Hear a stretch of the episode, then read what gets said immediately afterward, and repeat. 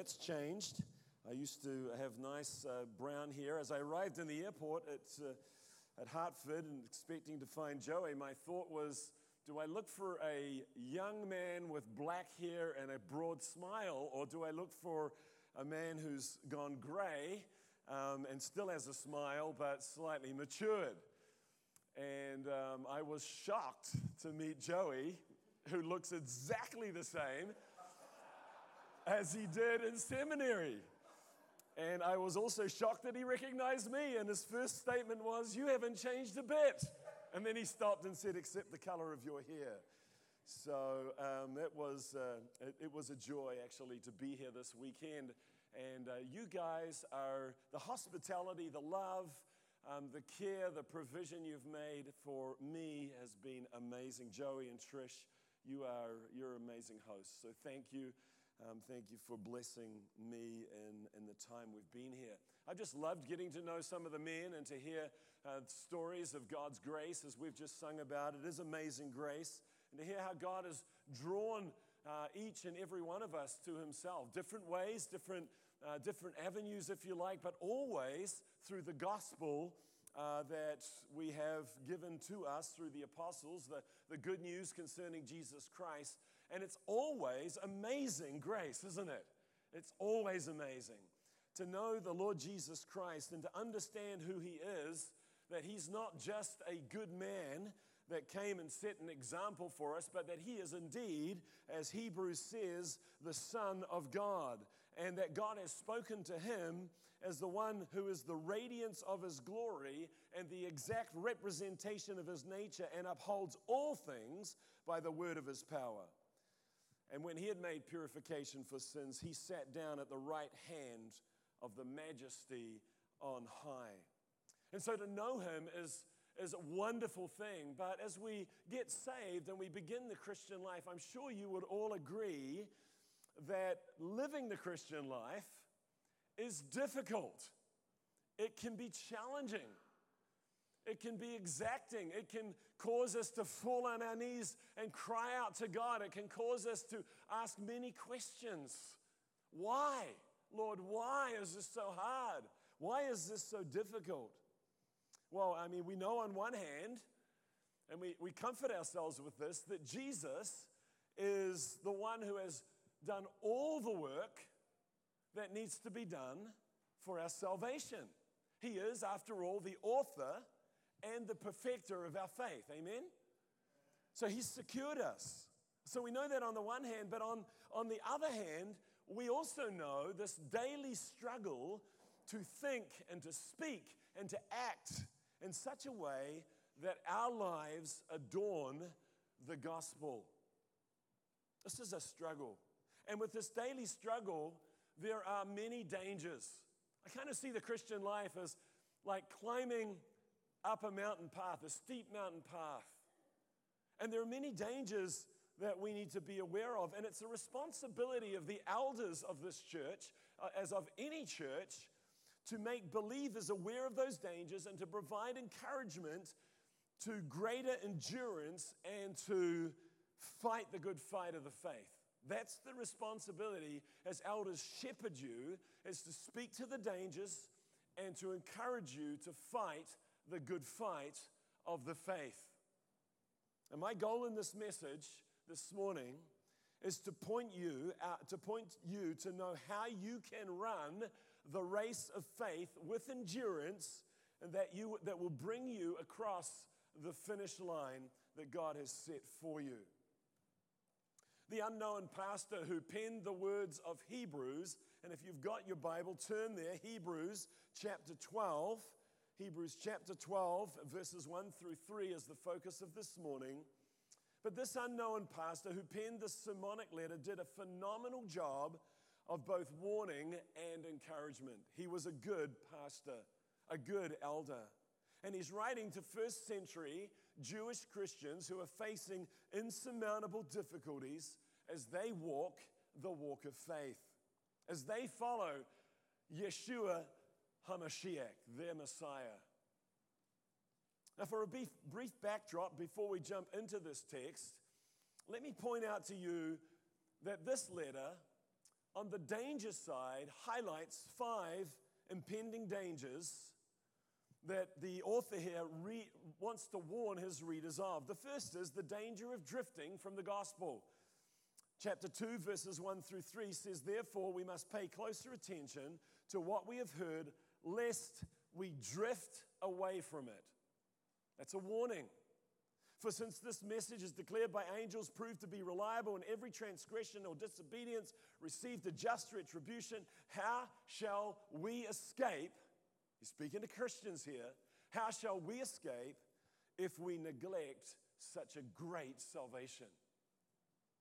The second danger is found in Hebrews 3, verses 12 through 13, and it's the danger of disbelief and, dis- and the deceitfulness of sin. He says, Take care, brothers, lest there be any of you, and any of you, an, un- an evil, unbelieving heart leading you to fall away from the living God.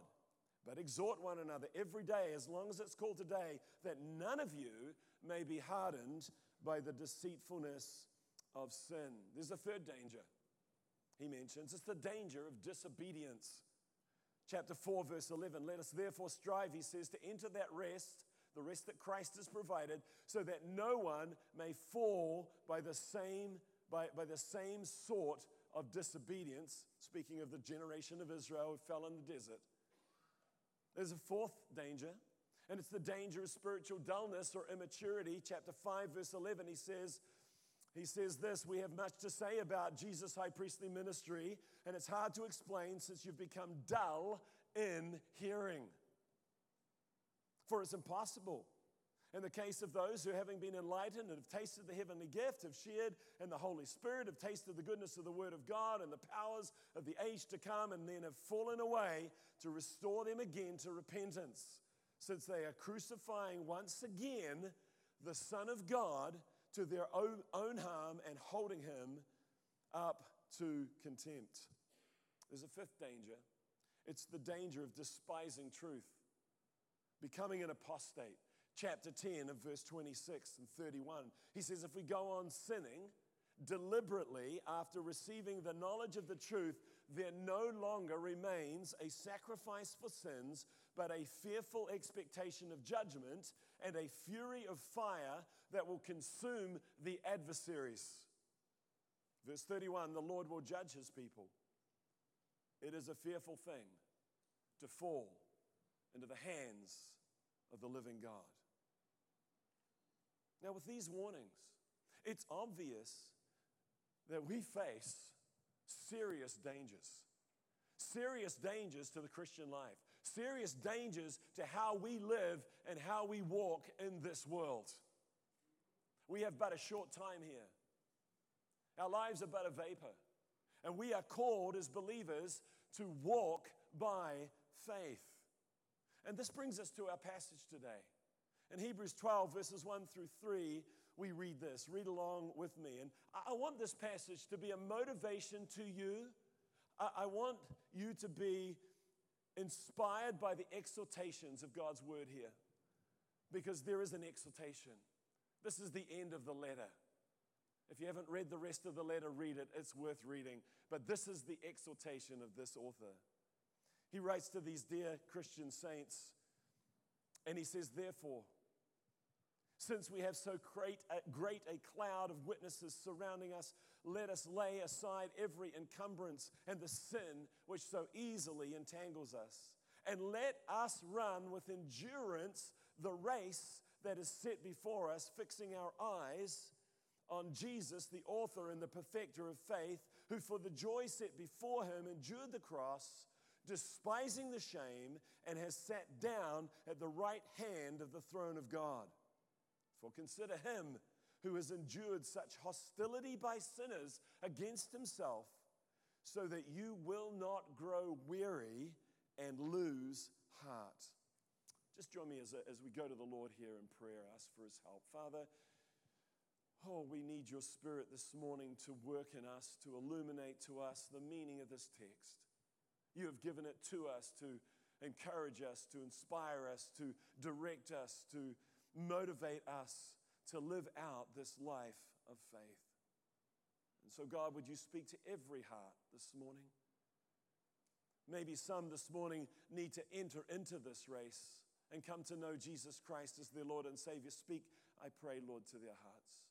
And for those of us who are in the race, those of us who maybe are weary and tired and even questioning why we name the name of Christ, why we say that we are followers of Him, Father, may you lift us up, may you strengthen us, and may you direct us, we pray, for Jesus' sake and for the building of your church. Amen. Well, in this text that we've just read, the Christian life of faith is likened to a race. It's a common metaphor, isn't it, throughout the New Testament? 1 Corinthians 9 24, the Apostle Paul states, Run in such a way that you may win. He's referring to himself. Run in such a way that he may win. In Philippians 2:16, he also uses this metaphor and he says, he said he did not want to run in vain the Christian life. In 2 Timothy 4 7, at the end of his life, he said, I have finished the race. I have kept the faith. However, there's no clearer picture.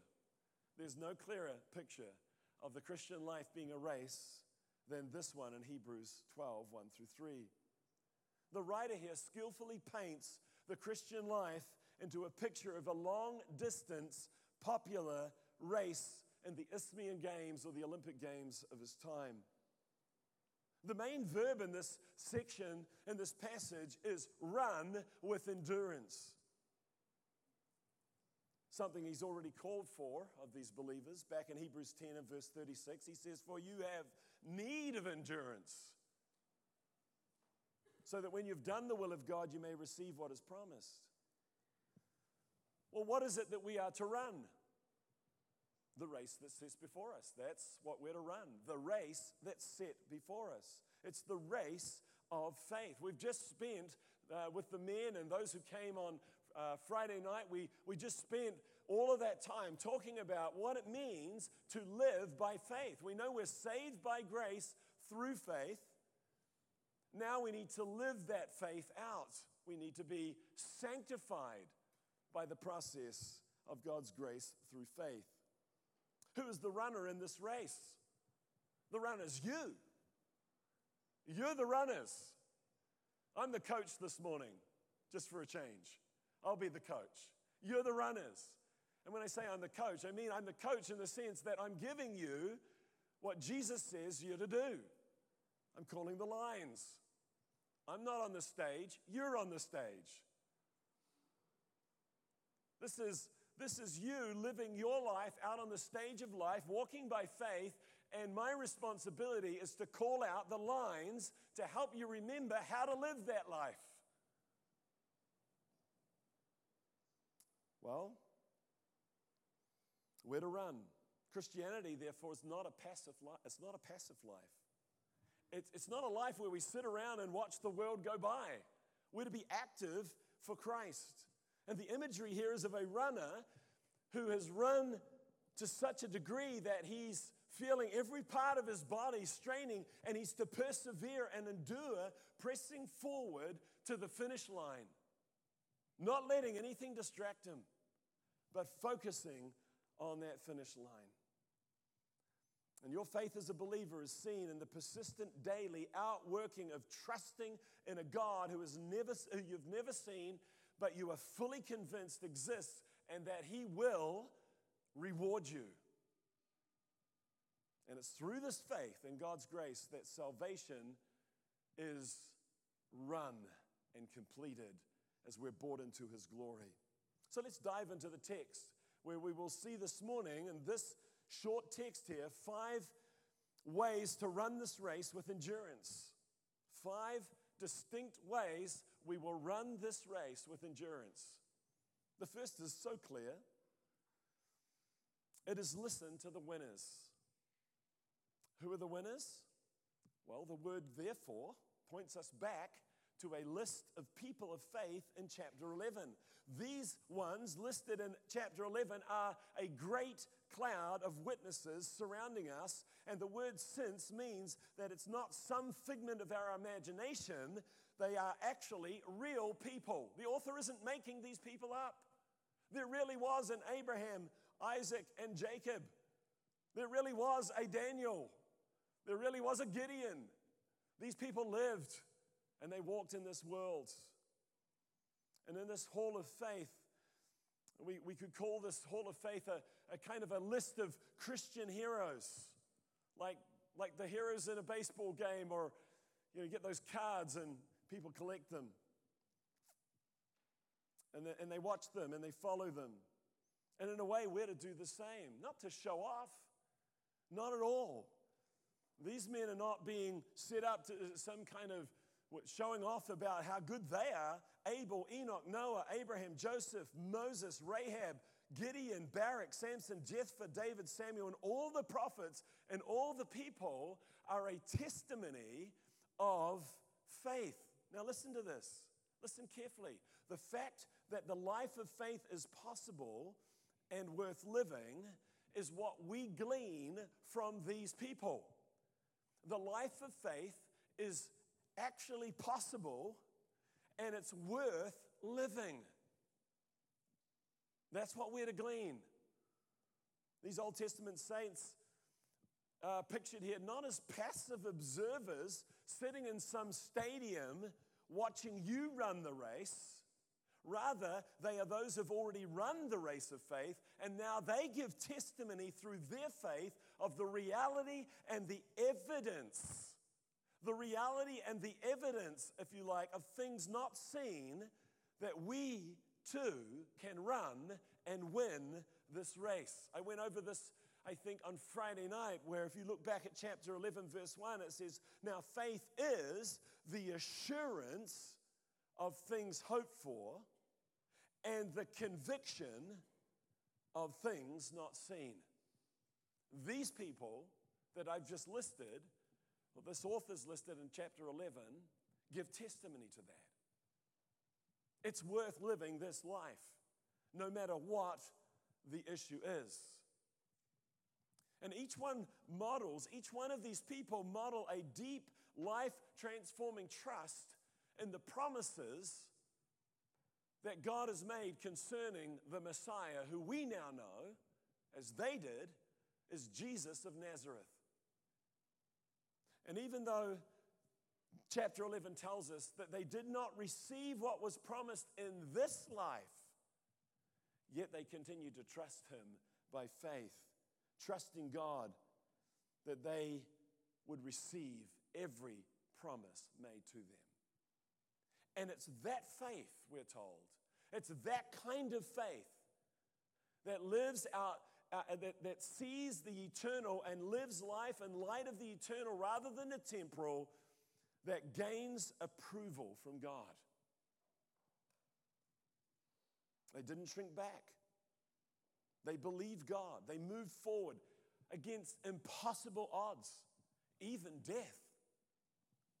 They trusted in the one who preserves their souls until the day of redemption. They are likened to a cloud here because there's an innumerable number of them. I mean, if the author of Hebrews had, had been able to go back and transport himself back into the time of, of history and find every person of faith, he would have been writing right to this present day. There's an innumerable number of people, and he highlights the key people from Genesis, from Exodus, and throughout Scripture. When you know that people just like you can live the life of faith and experience the approval of God, it should cause you to endure and be more persistent and confident in living by faith rather than by sight. Now, this is not mere academics, it's intensely practical. I mean, think of your own life. Think about how hard it is to trust God completely with the many decisions and choices you have to make every day of your life. You know, we often say, yeah, we trust God. But then five minutes later, we're put in a situation where we lie. Why do we lie? Well, because we fear. Fear what? Fear man rather than God. Our trust in God is often seen to be very small or weak. It's easy to say, I, I trust God. But our actions often betray us, don't they? Fear and doubt and disbelief rule, often rule, our decisions. So, what's the implication? What's the implication of this great cloud of witnesses? Well, the implication is you should listen to their testimony. They lived by faith, they trusted in God, and you should listen to that and gain confidence in that. They lived by faith in a coming Messiah, and He's now come. And we likewise must believe in Him and run the race with endurance. And when you find it difficult to live by faith in the promises of God, stop and think about some of the difficulties these people faced. Let me ask you this question as, as kind of an application to your life on, on this point. We should listen to the winners. What are you currently lacking confidence in? Write it down. What voice are you listening to other than God's at this point in time because you don't quite trust God in this moment? Write it down. And if there's an example in someone in Hebrews 11, look at it, find it, and overcome this fear or this doubt or this questioning by trusting in the promises of God. Imitate these people. And so, firstly, if we're to run confidently in this race, we must listen to those who've gone before. Secondly, a second way to run the race of faith with endurance is we need to lose entangling weights. Look at verse, the second part of verse 1. He writes, Let us also lay aside. Lay aside what? Every encumbrance and the sin which so easily entangles us. In the ancient Greek games, the runners would strip off and run naked in order to reach maximum speed, uncumbered or hindered by anything, even clothing. I mean, can you imagine Usain Bolt turning up to the starting blocks in jeans, a full length peacoat, a hat, a backpack full of sodas and Twinkies to eat as he's going down the 100 yard dash? No, that's just crazy. That's stupid. Uh, that's not the way it is. If you're running a race, you want to get rid of these entangling weights.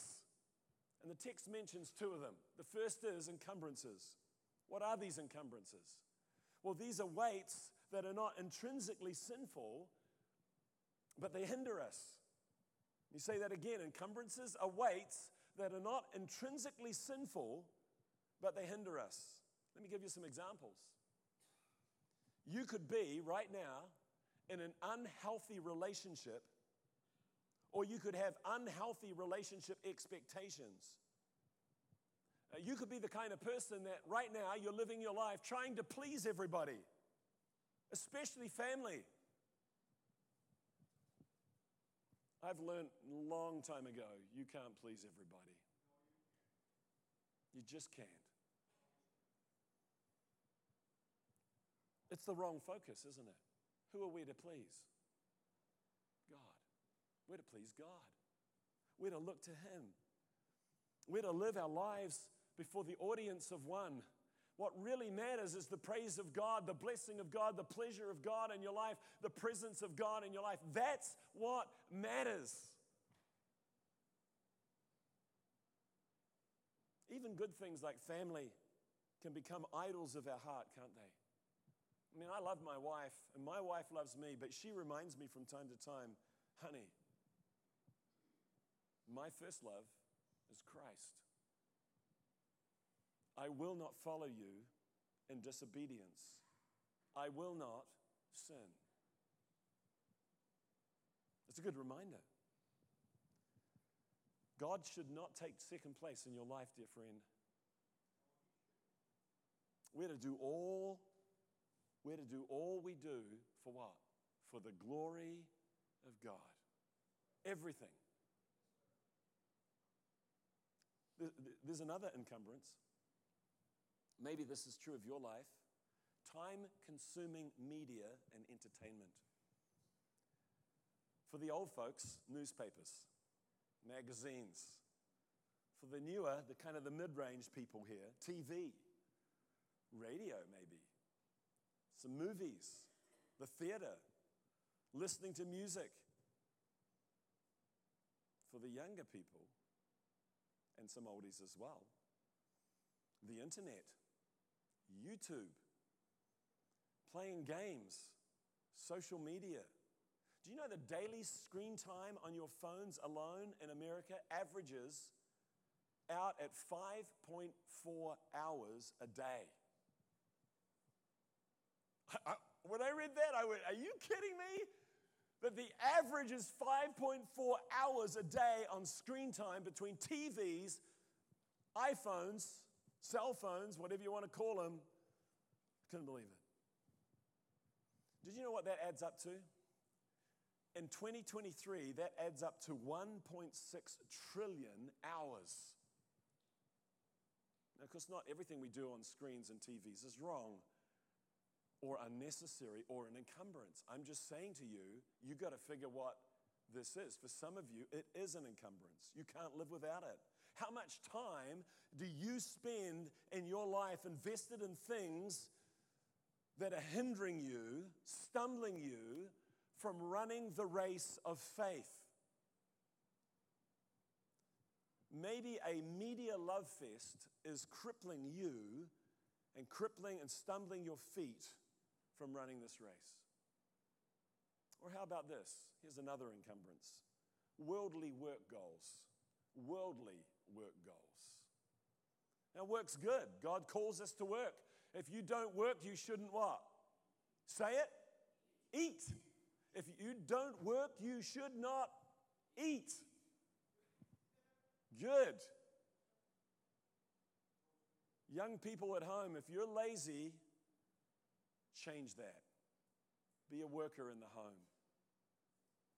Those of you out looking for a job, you should be looking for a job. If you're out of a job right now, you shouldn't be at home twiddling your thumbs playing, playing games. You should be looking for a job. It's, you're called to work. God made us to work, He gave us the abilities to work, and we should work to the level of the abilities given us.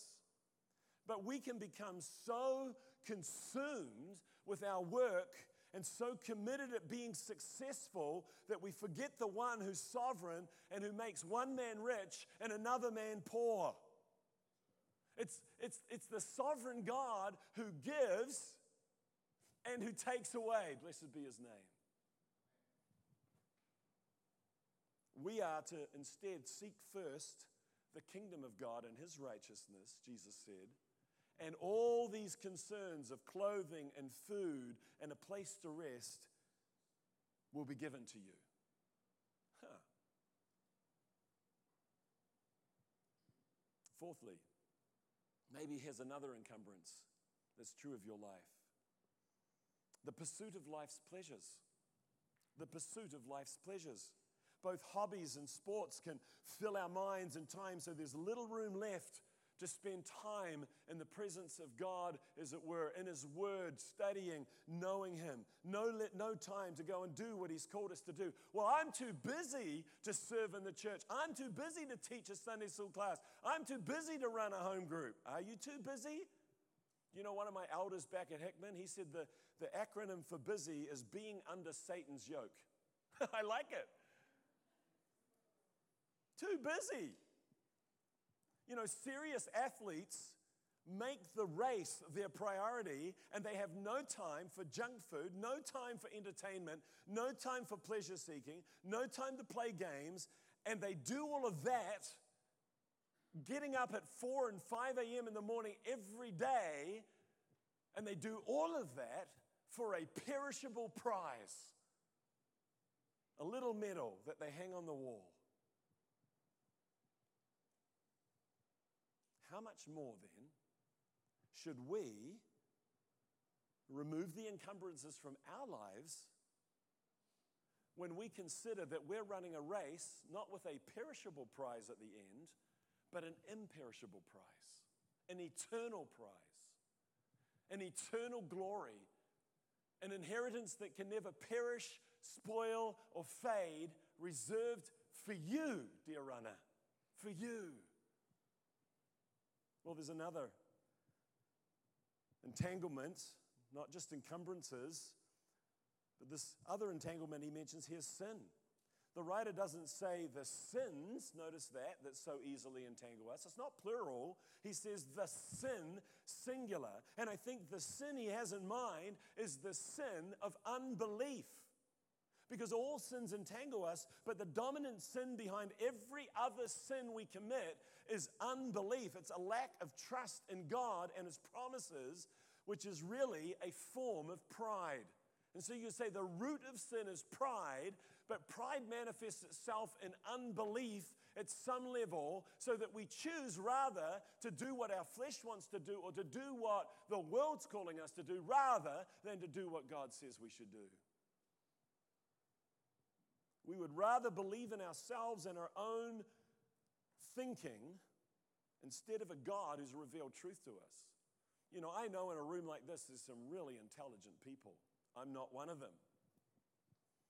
I'm a very average guy. Joey probably got, you know, 4.0. I think, I think I struggled just to get anywhere near there. I'm an average guy. You're really, some of you are really intelligent. But listen to this knowledge, knowledge is of no help to you if that knowledge is not given to you, firstly, by God, and secondly, trusted in. The wise man in life is the man who receives the instruction of God and then applies it. The wise mother is the one who heeds the words of God and applies it in nurturing her children. The wise wife is the one who heeds the word of God and submits her life willingly and freely and gladly to the role God has called her to in being a helper to her husband. And the wise husband is the one who heeds the word of God and loves his wife as Christ loved the church. Praise the Lord, brother. Praise the Lord. Because when we don't heed the word of God, and I mean by heed more than hear, I mean obey it, when we don't act in faith upon it, even though we don't necessarily see where it's going, we just act upon it, when we don't do that, we are walking in unbelief. What's really interesting, I think James says it, that anything we do that's not of faith is sin. wow. Anything we do that's not of faith. And sometimes we just get going in the motion of life and we're not committing the day to the Lord. We get up, we go, we have our breakfast, we stick on our nice face and, and uh, clothes, and we head off out into life. And we get into the day, and we're, we're kind of heading up to lunchtime, and nothing has gone well for us. And we're facing a difficult afternoon, and then we stop and we go, Oh Lord, I'm sorry. I didn't commit this day to you. I found that when I fail to commit my day to God, all manner of things start happening. All manner of entanglements, stumbling, struggling. When God says, do not lie, do not steal, do not covet, do not lust, do not murder, He's not simply taking away something from our lives, but He is directing you and me to the most positive, fulfilling life you can ever have, and that's a life of trusting in Him. We are to love, we are to speak the truth in love, we are to forgive and bless others with and to give grace and to meet the needs of others. We are to be content with what we have in this life. We are to think and act with purity and be patient. These are all gifts that God gives us and that He longs to pour out in our lives for us to experience to the fullness. And yet, the only way to receive that is through faith. Jesus said, I've come and come to give you life to the full. Don't believe the lie of Satan that God's holding back on you. He's not holding back. He wants you to believe Him. Now, in contrast to faith, unbelief focuses on things we can see. Faith focuses on things that are eternal, you cannot see. You say, well, how does unbelief work? Well, unbelief belongs to the natural mind, not the mind of Christ. In Romans 14:3, it says that whatever is not of faith is sin. Ah, there's the verse I was thinking of. Romans 14, not James. Romans 14, 3. Maybe you didn't go on that short term missions trip. Maybe you didn't speak to that person at your work that you were prompted to speak to. Maybe you didn't cook that cake and take it to your neighbor as an act of love. Maybe you didn't, you fill in the blank. Because you look to the limitations of your bank balance, or the limitations of your time, or the limitations of your natural abilities. Maybe you didn't give like you should give this morning because you love the security of funds in the bank. What's the issue in that? The issue is you're not trusting God. Unbelief doesn't trust God, it looks to the natural mind rather than trusting and having in the mind of putting on the mind of Christ. Secondly, unbelief is behind every worldly ideology. Paul calls these doctrines of demons or vain philosophies that they get you spinning your wheels, but they don't advance you in the race of faith. And Paul warns the Corinthians. He says, I'm afraid that as the serpent deceived Eve by his craftiness, your minds will be led astray from the simplicity and purity of devotion to Christ. Underline that in your Bibles. Could you say, My life is characterized by the simplicity and purity of devotion to Christ? Or are you spinning your wheels, chasing this dream and chasing that dream and following this worldly ideology? And are you spending all your time in your mind trying to rationalize everything and figure everything out. Listen, you can't do that. You don't have the ability to do that. The God who created this world is infinite. You're finite. Your finite mind cannot wrestle and bring the Almighty inside the, its own confines. That's impossible. It's meant to be the other way around. God is calling you to repent of your sin and to turn from your finiteness and to trust in His infinite wisdom and to trust in His, His infinite redemption and to move forward in the power of the Spirit. And so we're to lay aside sin. We're to practice the, the, the, the crucifixion of the sin in our life every day every day. Romans 6 11 through 13. Consider yourself to be dead to sin, but alive to God in Christ. Therefore, don't let sin reign in your mortal body so that you obey its lusts, and don't go on presenting the members of your body to sin as instruments of unrighteousness, but present yourselves to God as those who are alive from the dead, and your members, that's your hands, your feet, your eyes, your ears, your brain, every part of you, as instruments of righteousness to God's. We are to set our minds on things above. Why? Because we are citizens of a heavenly kingdom. We're citizens of a heavenly kingdom. We're not citizens of this world. We've forsaken that. The God of this world, Satan, used to be our father. He's no longer our father. He used to be our director. He's no longer our director. We have been transferred from the kingdom of darkness into the kingdom of light, and we now walk in the light. Therefore, as children of the light, we must pursue that pathway.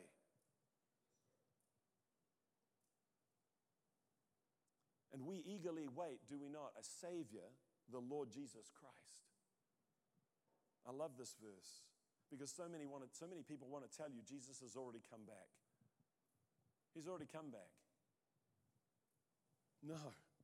We are eagerly waiting for a Savior, the Lord Jesus Christ, who will transform the body, the physical body of this humble state, into conformity with the body of His glory. Let me ask you this question What is it you struggle to believe? What aspect of pride do you need this morning to kill so you can place your trust more fully in God? Write it down. Write it down. Put it in the margin of your Bible, in the back of your Bible, on the, on the newsletter. Write it down and choose each day for the next 30 days of your life to say, I'm dead to this sin.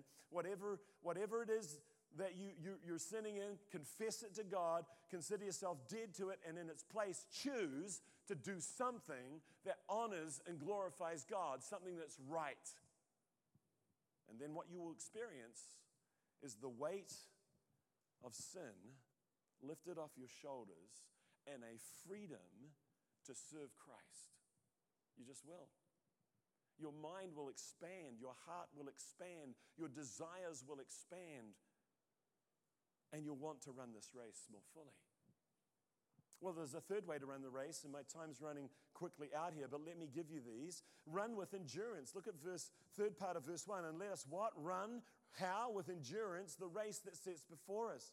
In other words, this race isn't a sprint, it is a long distance race. This is the picture here.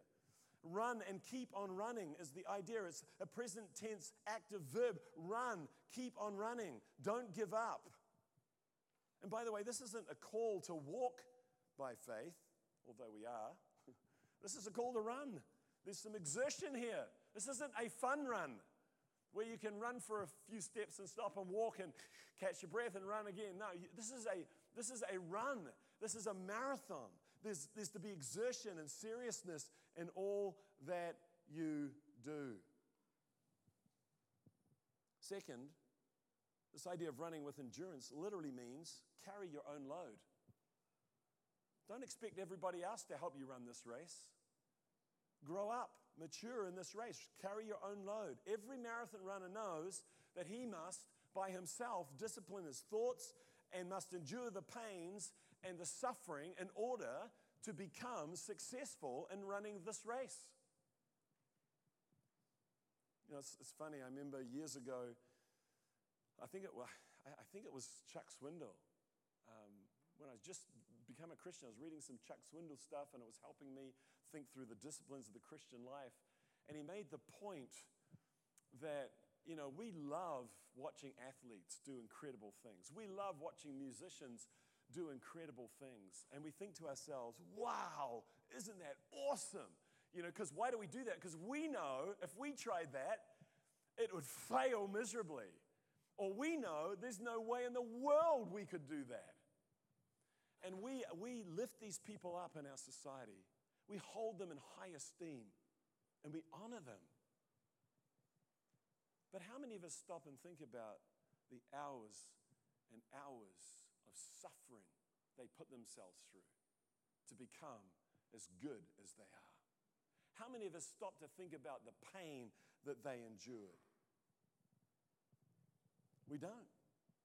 And we live in a society that's a pleasure seeking society, so anything that has discipline in it, eh, don't want that. I'm looking for the next buzz, the next joy, the next pleasure. But every marathon runner knows he must discipline his thoughts and his pains and press on, and every Christian needs to know the same thing.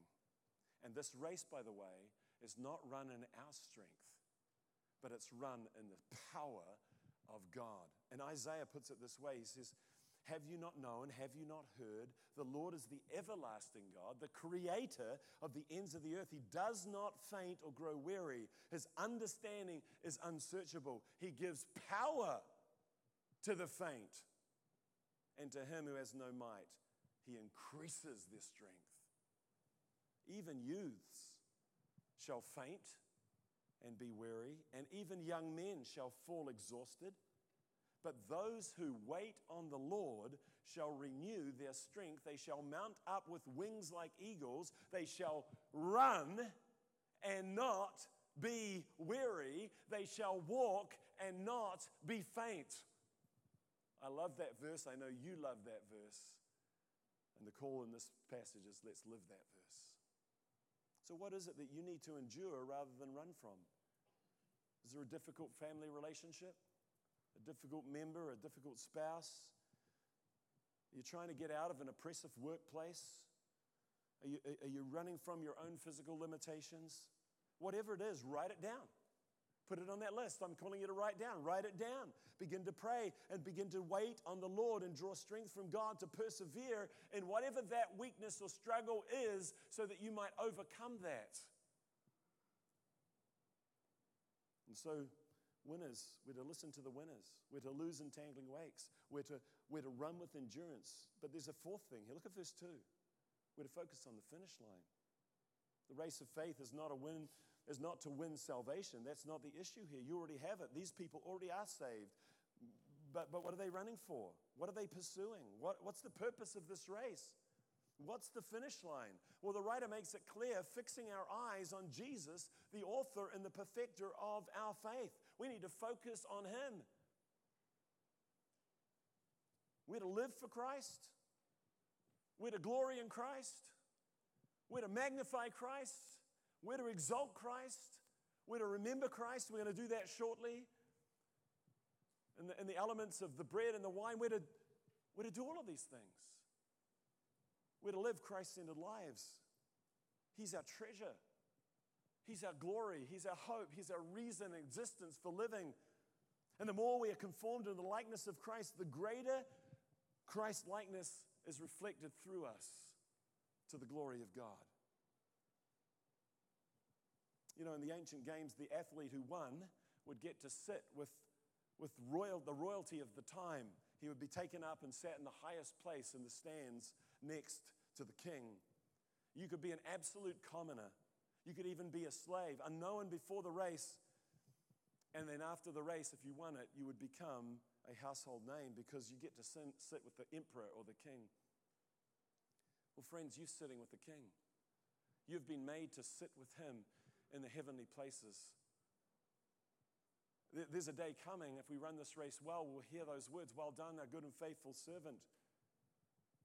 Jesus is to be the magnet to our souls. He's to be the driving force of our emotions. He's to be the one who's, who's categorizing and directing our lives and, and the goals that we set and the, and the decisions that we make. He's our ultimate prize to live for Christ, to glory in Christ. He's our ultimate prize and is to be our prize here on earth. And if He's not our prize on earth, do you think that you really want to go to heaven? Because in heaven, heaven is defined by the glory of Christ. Why would you want to go there if it's not the passion and desire of your heart now?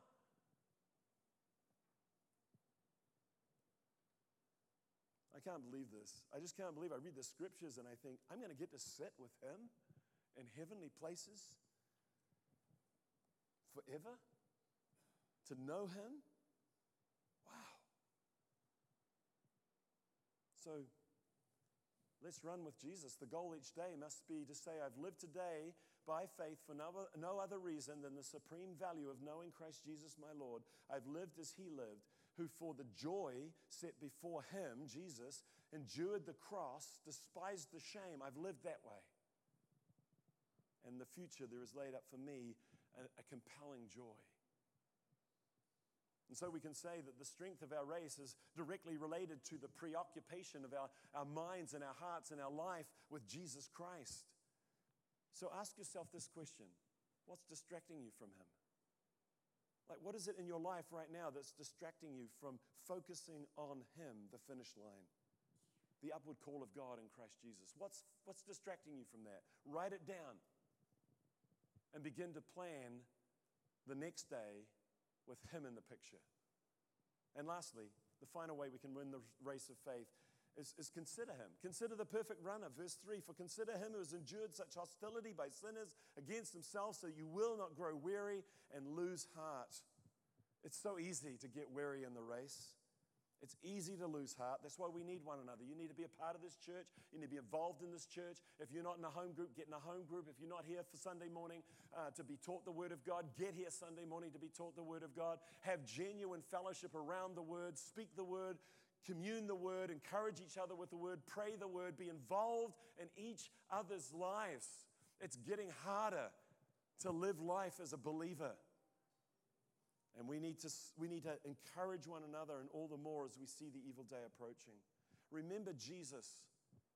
He lived for the Father's will. He did what the Father asked him to do and nothing else. He spoke what the Father called him to say and said nothing else. But think of what he endured. He left infinite glory for absolute poverty. He left kingship for bond slavery. He left peace and love for hatred and hostility and a cruel cross. As creator and sustainer of sinful men, he humbly submitted himself to the hostilities of these men. He endured beatings and threats on his life, denials, mockery, slander, reviling, as a sheep before its shearer is silent. And he, so he did not open his mouth. And he endured a Roman crucifixion. The crucifixions were for common criminals.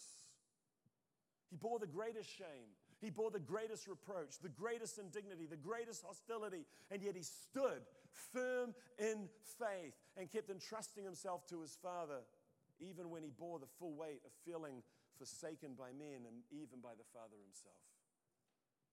My question this morning is Do you know Him? Do you know Him? Have you come to know this Jesus, the one who's the heir of all things, the radiance of God's glory, the eternal Son, the one who became a man and gave his life as a ransom for you, to buy you out of the slave market of your sin? Have you received him? Have you bent the knee? Have you surrendered to him? He paid a price. And the price wasn't for his sin, it was for yours and mine.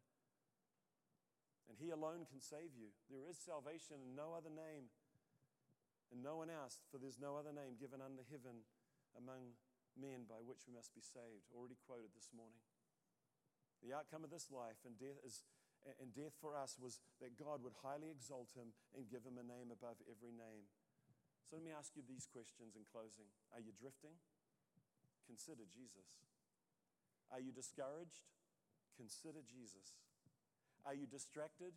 Consider Jesus. Are you doubting? Consider Jesus.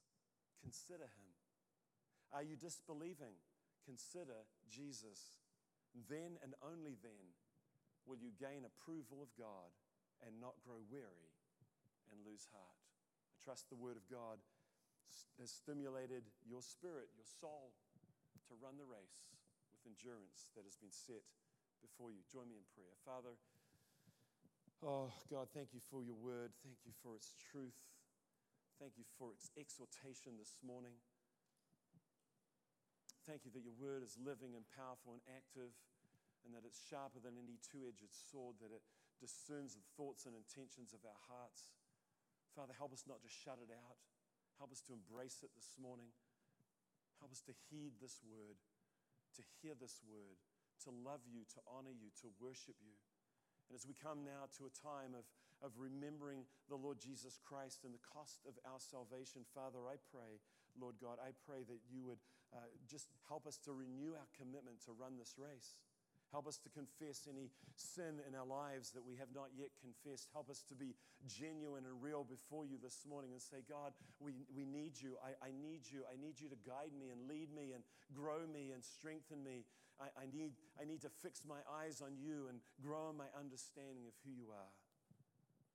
Oh, Father, would you, would you remind us?